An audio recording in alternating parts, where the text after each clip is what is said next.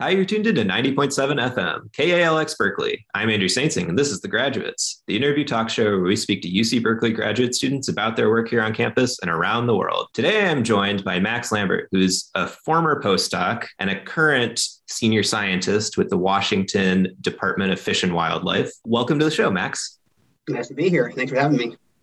so great to have you here. I actually got the tip to interview you from someone else at KALX, John the Reptilian who's a DJ. I don't know if he's really into reptiles, but we're going to talk about reptiles today. So it's very apt that he sent the tip. But yeah, apparently you were just in the news about some research that you were doing while you were still a postdoc here, right? So could you tell us a little bit about the work you've been doing up in Jewel Lake? Yeah, absolutely. So part of my my love of my life are, are turtles, which is actually not why I was at Berkeley at all. This is more of a, a kind of a side project between my my real field season that I was actually funded to do, um, which is actually mostly up in Portland and, and, Seattle area. But you know, coming actually out of my undergrad, it's been kind of years in the making. A lot of my my interest is in the western pond turtle, which is California's only native species of, of freshwater turtle. It's imperiled, so it's currently undergoing review for listing under the U.S. Endangered Species Act, which is kind of a fancy way of saying we think it's a really bad place, and so a bunch of scientists and policy folks are looking at the evidence to make it endangered, you know, list, listing it that way. But one of the, the threats that we think is out there for the species is um, another invasive or invasive species, the red-eared slider turtle, which many folks may be familiar with from pet stores. They are the inspiration for the teenage mutant ninja turtles. So kind of the uh, banners around their eye are the, the red stripe on the sliders, released all over the world. They're native to kind of the Mississippi River area, but they are so common in California. There are literally millions of them in California. And we don't really have any good idea of whether they're impacting native turtles anywhere in the world, especially here in California. And, you know, as an undergraduate, we did a project where we removed all the sliders in Davis, which is not too far from Berkeley, and saw that over the next couple years, the Western pond turtles got kind of bigger, fatter, healthier um, than they were beforehand, which kind of gave us some first glimpses that maybe these red ear sliders that are not native are competing with our native species. And so one of my kind of goals was to replicate that project um, in a couple different places, and Jewel Lake was one of them a couple of sites were kind of towards Santa Cruz area. Angelica is great because it's really close to campus. It's got a nice po- population of western pond turtles and ear sliders. It's a place where a lot of people in the East Bay love coming to you know watch ducks or other birds and turtles, and so it's kind of nice also way to be part of the broader person community in addition to the, the wildlife community. So that's, that's kind of how that work got started was keeping tabs on our nice little semi-urban population up there and, and seeing whether sliders were impacting our, our western pond turtles. Okay, so first off, you're saying that people in Berkeley or the surrounding area are in fact seemingly going up to Jewel Lake and depositing pet red sliders. Oh yeah. Oh yeah. And you would highly recommend against that, right? I would. Well, one, it's illegal, so doing it is against state law. So don't do that. And it's you know, I, I highly recommend it. Not only you know, if you only care about the environment and wildlife, you shouldn't do that for sure. If you care about your turtle that you had as a pet, hypothetically loved at some point in time, it's also not great for them. You know, a lot of things that are pets aren't necessarily great at being outdoors. Oftentimes they miss limbs because things like coyotes or raccoons or otters bite their limbs off. Um, they catch diseases that going to get inside, and they're always kind of being beaten up. You know, up there, Jewel Lake's great, you know, pretty well contained, but there's still a road that has a lot of bikers going past it, so you can get hit by a bike and go nest. That's a tough life to be an injuries turtle too. So for the welfare of your own former pet, don't do it. Don't let it go. Yeah. Do you have any recommendation for? I mean, hopefully like you would if you get a pet you would just kind of see it through its days. But what would be a better solution if you were thinking about going to Jewel Lake with your turtle? Yeah, well, the first part of what you just said there, you know, the challenge of turtles, they live so long. Um, seeing it through its days, when you buy a turtle that's the size of a quarter, I don't think a lot of people anticipate the 50 year commitment they may have ahead of them. And the turtle becomes, you know, the size of a dinner plate and poops a lot and smells really bad and clean the tank out constantly. Um, so before you even buy a turtle or take one on, just think of the commitment you're undertaking. But yeah, if you don't want it anymore, you know, it's hard because there, there are so many of them out there that rehome, you know, but trying to find someone else to take care of your turtle and rehome it. There are some places that will take them off your hands, but again, there's so many people who are kind of keen to dump their turtles that there's just not a lot of places to put them at this point in time. So the part is a broader conversation on rethinking the pet industry also and whether things like freshwater turtles should even be there in the first place because they're really complicated uh, as pets and they become an environmental crisis after the fact. So then on the science you're actually doing, so you talked about removing the red ear sliders from the area. Did you actually see them? Do they interact? Do you watch them interact with the native turtles? Oh yeah, for sure they interact. I mean, but you know, the, the kind of funny conundrum we have is that there's some kind of observational work from lab experiments that sliders are pretty aggressive, kind of bitey beasts, and people have done this work in Europe or some on some Asian Turk species, looking at how the sliders kind of bite them or are, are the aggressors. There's kind of funny counterintuitive thing with the Western pond turtle.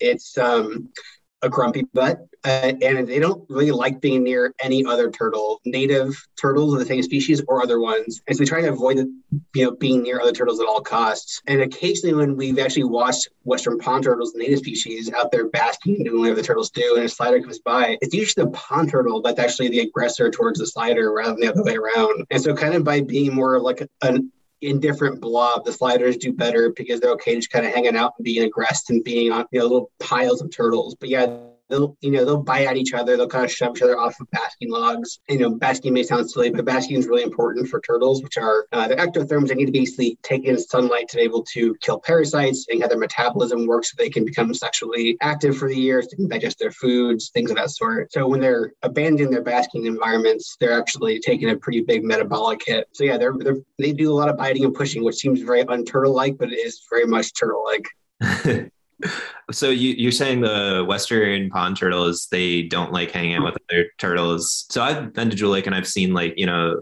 there'll like be the log oh, yeah. and there'll be turtles all out. Are those generally going to be red sliders because they're kind of all close to each other, or it really is a mix. I mean, the challenge we have with a lot of um, so one, Lake's not a natural body of water. It used to be a creek that's been kind of dammed, which is why it's a, a, pond or a lake now. But there isn't really other basking habitat there, so they don't have a choice. If they want to bask, they have to kind of be clumped together on that log. Um, if you put out a bunch more logs, those turtles would immediately spread out. So when they're given no other choice because the density of turtles is really high or there's nowhere else to bask, you're going to see them basking side by side. Um, but yeah, if you go to Jewel Lake, you'll see a mixture of turtles. Some will be sliders, some will be native Western pond turtles. You know, a grad student in uh, environmental science policy management at Berkeley, Robin Lopez, has some great pictures of Western pond turtles on that log. So they're they're they'll be there. And then, so you said you did find evidence that the Western pond turtle was kind of doing better, thriving when you removed the red the slider, but that was up in UC Davis. So did you find the same thing here at Jewel Lake? Yeah, unfortunately, we didn't actually get to finish that project, not fully yet. We're hoping to over the next few years. We actually did a really big pivot last year and changed the research. And only it you know wasn't even the pandemic that caused that. We part of the, our other study site that we're doing replicating the experiment that, was in Santa Cruz, and we discovered a new disease uh, impacting the pond turtles down there. And it was scary because where I am up here now in Washington, that the same disease has completely shut off conservation for the species because it basically rots the shell on the animals and works its way down to the body cavity and bone. Shell is very important for turtles. It keeps them free from pathogens and also getting eaten. So having it rot away is not great. And finding this disease and the pathogen down in, in Santa Cruz had me completely shift what I was doing to seeing if that disease is more prevalent in more places in the Bay Area, how bad it actually was. And so we collected the data we need to for kind of um, a preliminary kind of status assessment of how the sliders and ponders are doing at Lake. But we never kind of got around to that, a, big, a bigger part of that experiment. So maybe one day we will. We're hoping to over the next few years, but the disease kind of took priority. And you know the disease, like you know the pathogen for the disease disease? So yeah, it's, it's, it's a pathogen called Emydomyces testavorans, which literally means like the shell devouring fungus. It's pretty pretty sad turtle fungus. Yeah, that sounds unpleasant. Wait, is it affecting all the turtles, like, or just the western pond turtle? Is it affecting both the red-eared slider and the western pond turtle?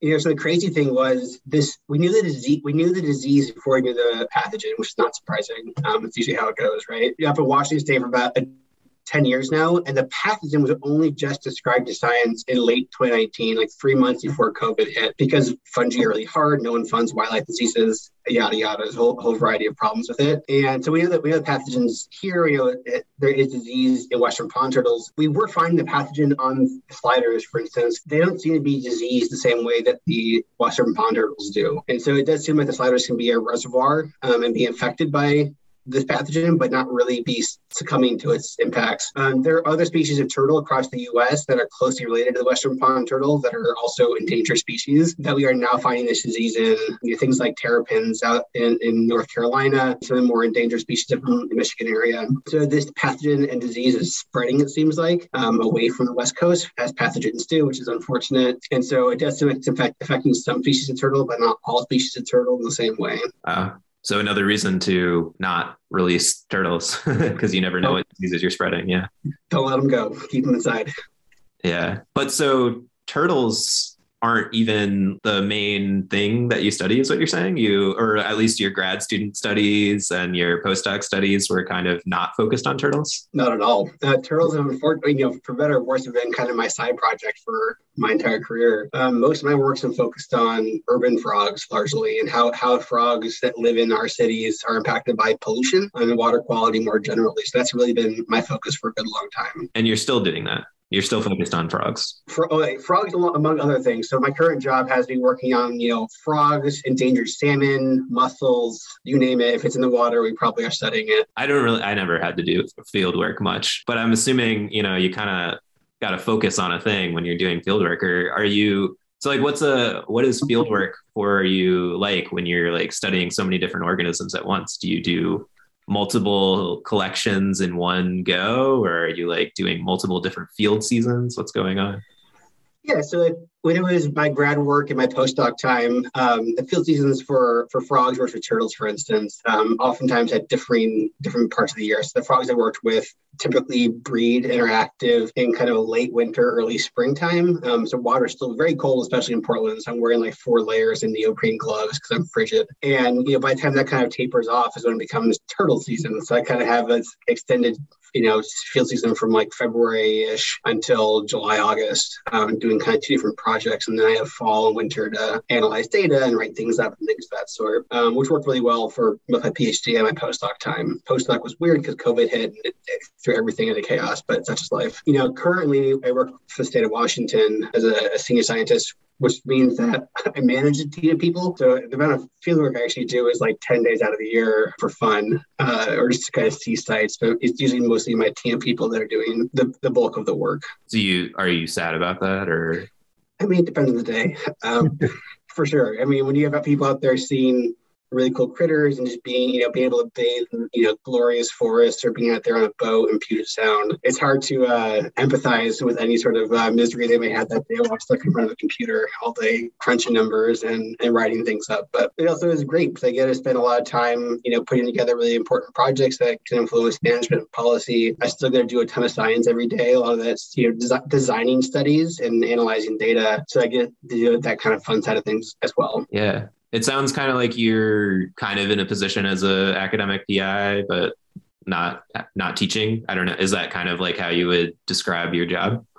There are a lot of analogous pieces to being, you know, a faculty member. There's no, yeah, there's no teaching. I still actually work with undergraduates. I have a few undergraduates at UC Berkeley who I'm still working with on a few projects. We Zoom a couple times a week on various projects. We're working on papers and measuring museum specimens and doing things of that sort. Um, I actually have a doctoral student at Portland State University who has an NSF-funded internship with me. So about half her time is spent for her PhD for this year working on, on state-funded research, which is pretty cool. So I get to work with students still, both undergraduates and graduate students. But yeah, it's basically basically writing grants, writing papers, funding, you know, people to go out there and, and have their own salaries and collect data, designing studies of various sorts. So it, there are a lot of analogous situations to basically being a faculty member. Beyond not teaching, or what are like the key differences you would say?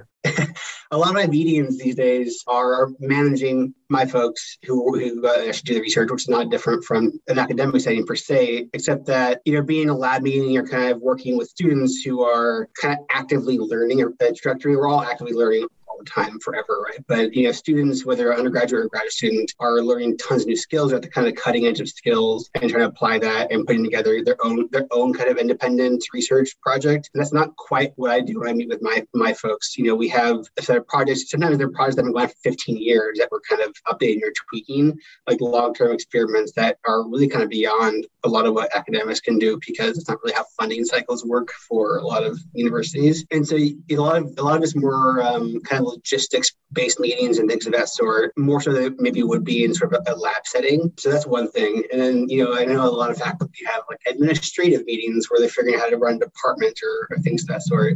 And I end up in meetings where I'm talking to like the head of the agency or head of a department and figuring out how science might influence policy decision or management decision, which is a completely different kind of part of your brain to use because you're not only translating statistics and p-values and kind of experimental design limitations, but also kind of how good the study design might be to someone who may have zero familiarity with with studies and, and research, but also saying, here's how you can take this one like soundbite from this pile of research and do something with it functionally. That's been a, a, big challenge and really rewarding also because you can have some really interesting conversations that actually can change that people do in the world. Yeah, for sure. And I mean, you you've been doing this, you said, since March, so still relatively early in it. But do you talk to like politicians, or do you mostly talk to like people more in a position uh, like you are, not elected? Yeah. So throughout kind of my graduate and postdoc career, I, I did, you know, I, I have talked to politicians a handful of times for a variety of reasons,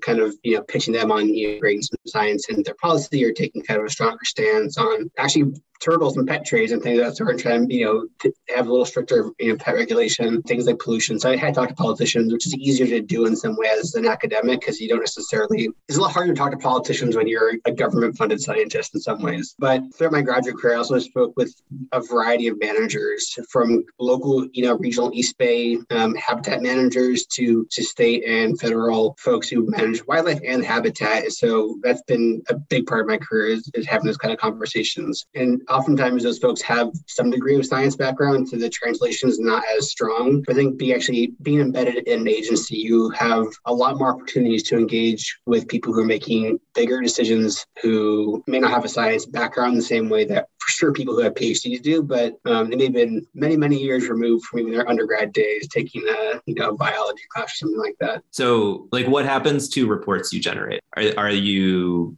as an agency, you generate like the science about what's happening with the frogs, what's happening with the turtles, and then it just kind of has to go somewhere where it can be acted on by a legislative body, or you're in an agency maybe where you can change things depending on what you find in the science.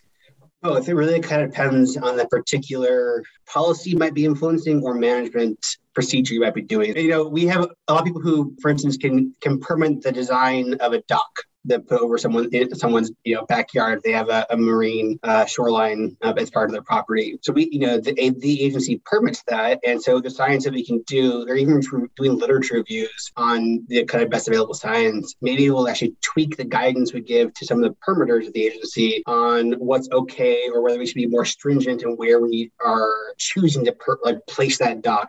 Are we placing it a little like five feet left? Would that be actually a little better for some of the, the kelp and things like that that grow there? Or is there really no way to mitigate the impact of this dock? And, and kind of synthesizing the science on that can be actually very helpful for guiding people whose job is just to permit. That if that data is not synthesized in one kind of useful place for those people, they're kind of punting half the time, or they're using kind of really old science that was built into the original policy guidance. So that's one way, and that requires not much in the way of changing policies and, and big sort of management guidance. And there are other things you can do that actually might feed into changing policies that are the outcomes of, of studies uh, that are happening over the longer term. I obviously been there for short periods of time that I haven't done that yet, but some of the work that we've been doing is actually leading that way. Um, and Washington State's great. We have adaptive management built into some of our policy regulations. And so if you aren't familiar with the idea of adaptive management, it's kind of what it sounds like, which is you do some management, you see what happens, and then you adapt management to do something a little differently if you kind of learn something new along the way. And so science and policy are kind of at, you know intricately tied there. And so there are policy changes that the outcome of long-term experiments monitoring that we at the agency are, are part of. That's you know directly impacting the way we, we do a lot of forestry and timber operations in Washington State, which is a big part of our landscape is, is cutting trees in a relatively sustainable way, which benefits things like salmon, which of course is very important in the Northwest. Anyway, so those are kind of a couple examples of how, how things happen. And they can do everything from just a couple small people changing things on the ground to entire policy changes. So, how did you um, decide on moving in this direction after your postdoc? Uh, honestly, it was flexibility and serendipity. You know, my partner and I, for a whole variety kind of family and personal reasons, wanted to kind of stay in the Northwest, Northern California to, to Washington to kind of be near family at this point in time in our lives. And when you kind of geographically geographically constrain yourself, your professional options go down quite a bit. And so I was I was pretty amenable to a variety of things um, academic, private sector, or government. I was kind of looking at a whole uh, variety of things. I just started applying a couple, couple different options. Um, I actually had pretty good luck with a couple academic interviews that didn't work out for a couple of reasons. One which was COVID actually canceled one of those jobs, which is unfortunate. But, you know, it was, I think it was like December of last year, so 2020, job opened up at Washington Department of Fish and Wildlife. It seemed great. You know, managing a good team of people, leading a whole variety of aquatic habitat studies, and, and basically being able to guide a pile of research going forward seemed like an exciting opportunity. So I threw my name in the hat for that. Love the interviews. I had two rounds of interviews, which actually felt very academic in that you had kind of a first round, couple hour phone interview sort of thing. And then I had to give a talk on the second interview, like an academic style talk, and then get a bunch of questions. So it all felt very comfortable in that academic sense. And everyone just seemed great. They seemed stoked on the questions I was asking for my, my postdoc and PhD times. They seemed like there was a lot of opportunities to collaborate and just do fun work. And so I didn't even really hesitate. It just seemed like a great opportunity. I just jumped on it without thinking of, oh my God, am I leaving academia? That's going to be terrible. And as of now, I don't regret it. How did you decide to do the postdoc after grad school? Just a lot of exciting opportunities. So my first year at Berkeley, I actually was on an NSF that my postdoc advisor, Bree Rosenblum, had. And I've been talking to um, Professor Rosenblum for a couple years during my PhD before I even finished it. Her work is just you know, gets me really excited. She has a, a variety of, of kind of very applied conservation projects and some very kind of fundamental biology evolutionary experiments of work. It's had an opportunity to do some whole genome resequencing analysis for a year on, on her NSF funding, learned a ton of new skills working with her and just loved working with her in her lab group. They're just phenomenal. And then I got a Smith Fellowship through the Society for Conservation Biology, which kept me on for two more years. Um, that was where I was working on kind of my own independent projects on urban pollution up in up in the Portland and Seattle areas in the Northwest. Uh, and that got me a the, Uh, you know, if you're not if you're not in the conservation biology world, Smith Fellowship is a really great opportunity because it forces you to have mentors who are in academia and in practice. And so they really balance the idea of doing science that kind of is immediately tractable for some outcome for conservation. That's not to negate the value of, of fundamental research, not at all. But the fellowship kind of gives you the opportunity to basically be embedded with an agency or some sort of other private nonprofit or NGO and have them be active collaborators or contributors to your research, which is very uncommon for you know PhD students to be able to do. And so I just loved it. I had a really great time for my postdoc doing that kind of work. And Berkeley is a great place to do it. Bree Rosenblum's lab was fantastic for that. The department, ESPM, is also fantastic. I got to work in the Museum of Vertebrate Zoology. So all of it was just a fantastic time for me to have two years to play with frogs and turtles and learn some new skills. How did the PhD compare to the postdoc? Yeah, the postdoc was way more chill than a PhD. Yeah, yeah I enjoyed I enjoyed my PhD. I had a great experience. I, I enjoyed my lab. I enjoyed my my department in my university. It was you know, I had a good time. But there still is the, I'm assuming it's this way for most people, but, you know, when you have to go through your qualifying exams, have to defend your PhD series, turn in a final thesis, there is like, there are these very hard barriers that can seem daunting or insurmountable or just kind of overwhelming a lot of times. And I think there's a, postdoc is a different kind of stress, but you don't have the same kind of stress. It's a lot more laid back. I guess the, the bias because two years of my funding came from a fellowship, which is very independent. But you basically get to show up and, and like kind of do whatever you want on a given day and just do science that you are stoked on for your postdoc time. And I was stoked on my science for my PhD for sure, but those kind of hurdles that were definitely on the landscape were different kind of stress and kind of anxiety inducing sort of thing. I think that the other big part that is different from a grad time to a postdoc for me at least was a PhD PhD long enough period of time where I feel like you have maybe it's enough work to hang yourself with, but you know, time to learn a lot more new skills. Right? You can just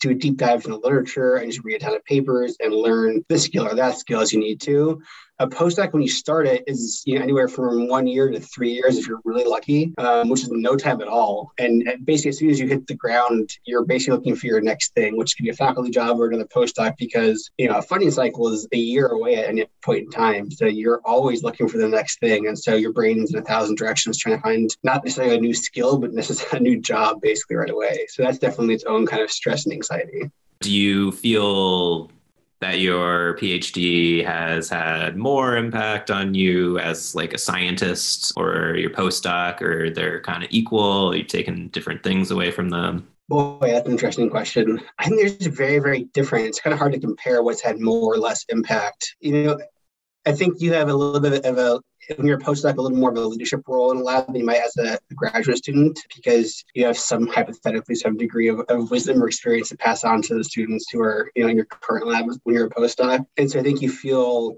if there is a hierarchy, if, if you believe in that within a lab structure, you're kind of a little higher up in the hierarchy, and so you can have a little more influence that way. I think my PhD gave me a lot more time to think broadly than my postdoc did because I had a lot more of that time. And you're forming questions, and so you're kind of you know throwing you know lines in different different ways, trying to figure out what you actually want to do for your PhD. And so you're just taking in tons of information and trying you know developing a pile of questions, which you don't really do for your postdoc. But I think when I was doing a postdoc at Berkeley, I, there's a couple scenarios we had where just I've got to do these really amazing deep dives with my lab group and some other folks, and just really get to have a strong collaboration for multiple months at a time.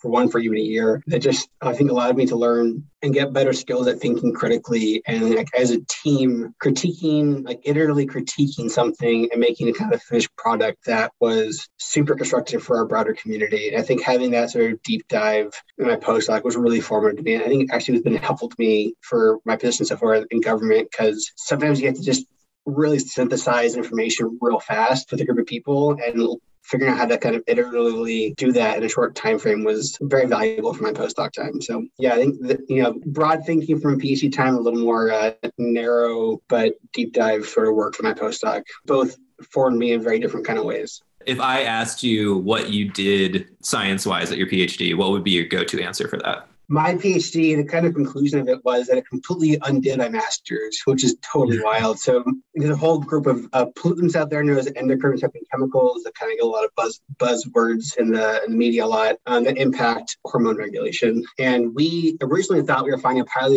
pile of these chemicals in urban areas that are causing frogs to switch sex. And hypothetically, frogs are not supposed to switch sex. If you're on the radio, you can't see me with quotes over, over that word. By the conclusion of my PhD, I developed some new um, molecular tools and did a bunch of really intensive surveys and experiments and found that frogs just switch sex naturally all over the place in the middle of the most pristine, uncontaminated places. And, you know, genetic males turn to females, genetic females turn to males, doing it everywhere at equal frequencies. And there is no relationship at all with, you know, the amount of pollution or urban development that causes to happen. And so it was a really kind of interesting switch in mindset of these pollutants are causing frogs to switch sex to frogs switch sex. So that's totally cool and natural. I think that's a pretty cool way end my PhD is undo my pre- my previous work in narratives with a really kind of broader and more inclusive understanding of biodiversity than we, you know, knew about five years before. Were you happy that you were undoing it at the time or I, would, I don't think, you know, I think I was learning. So I don't think I was happy or unhappy. I think it was just cool to have had started with something that you thought worked one way and then realized it works completely different kind of way. Yeah. And I feel pretty confident in that answer that you weren't messing it up and that, you know, but you know, biology surprises you. I don't know. Was it like hard to change your mindset or like let the data change your mindset? Or are you like, no, and then like I need more data? Like how hard yeah. that to happen? You know, this is a, a, broader conversation, but I actually, throughout my PhD, engaged a lot more with the social sciences. So, science technology studies, um, history of science, feminist and queer studies, which I think allowed me to actually have a broader perspective on the natural science that I was doing so that I became no longer surprised because you know you're able to kind of realize that sometimes the frameworks we have in science can um, constrain the way you approach research and be able to kind of take insights from the humanities and social sciences allowed me to have a broader perspective of what I expected or you know told me to not even have expectations let the frogs tell me what they wanted to tell me um, and so i think i was just jazzed to learn something new at that point in time as we end the interview is there anything you'd like to leave us with before we go enjoy your PhD. You know, even there's other stressors, how cool is that? You get five years to sit there and learn uh, and make and make new knowledge for others to learn from down the road. If you know PhD is not what you're enjoying, maybe don't trudge on for the sake of trudging on, but it should be something you enjoy and love because it's really cool. that You get to be paid there to to learn. There are a lot of barriers for a lot of folks. I definitely can recognize that, but um, as much as possible, try to enjoy that. If you need to find something else in life to kind of keep you floating, whether that's you know going to the gym or going for hikes or you know joining a band, do that too. To you know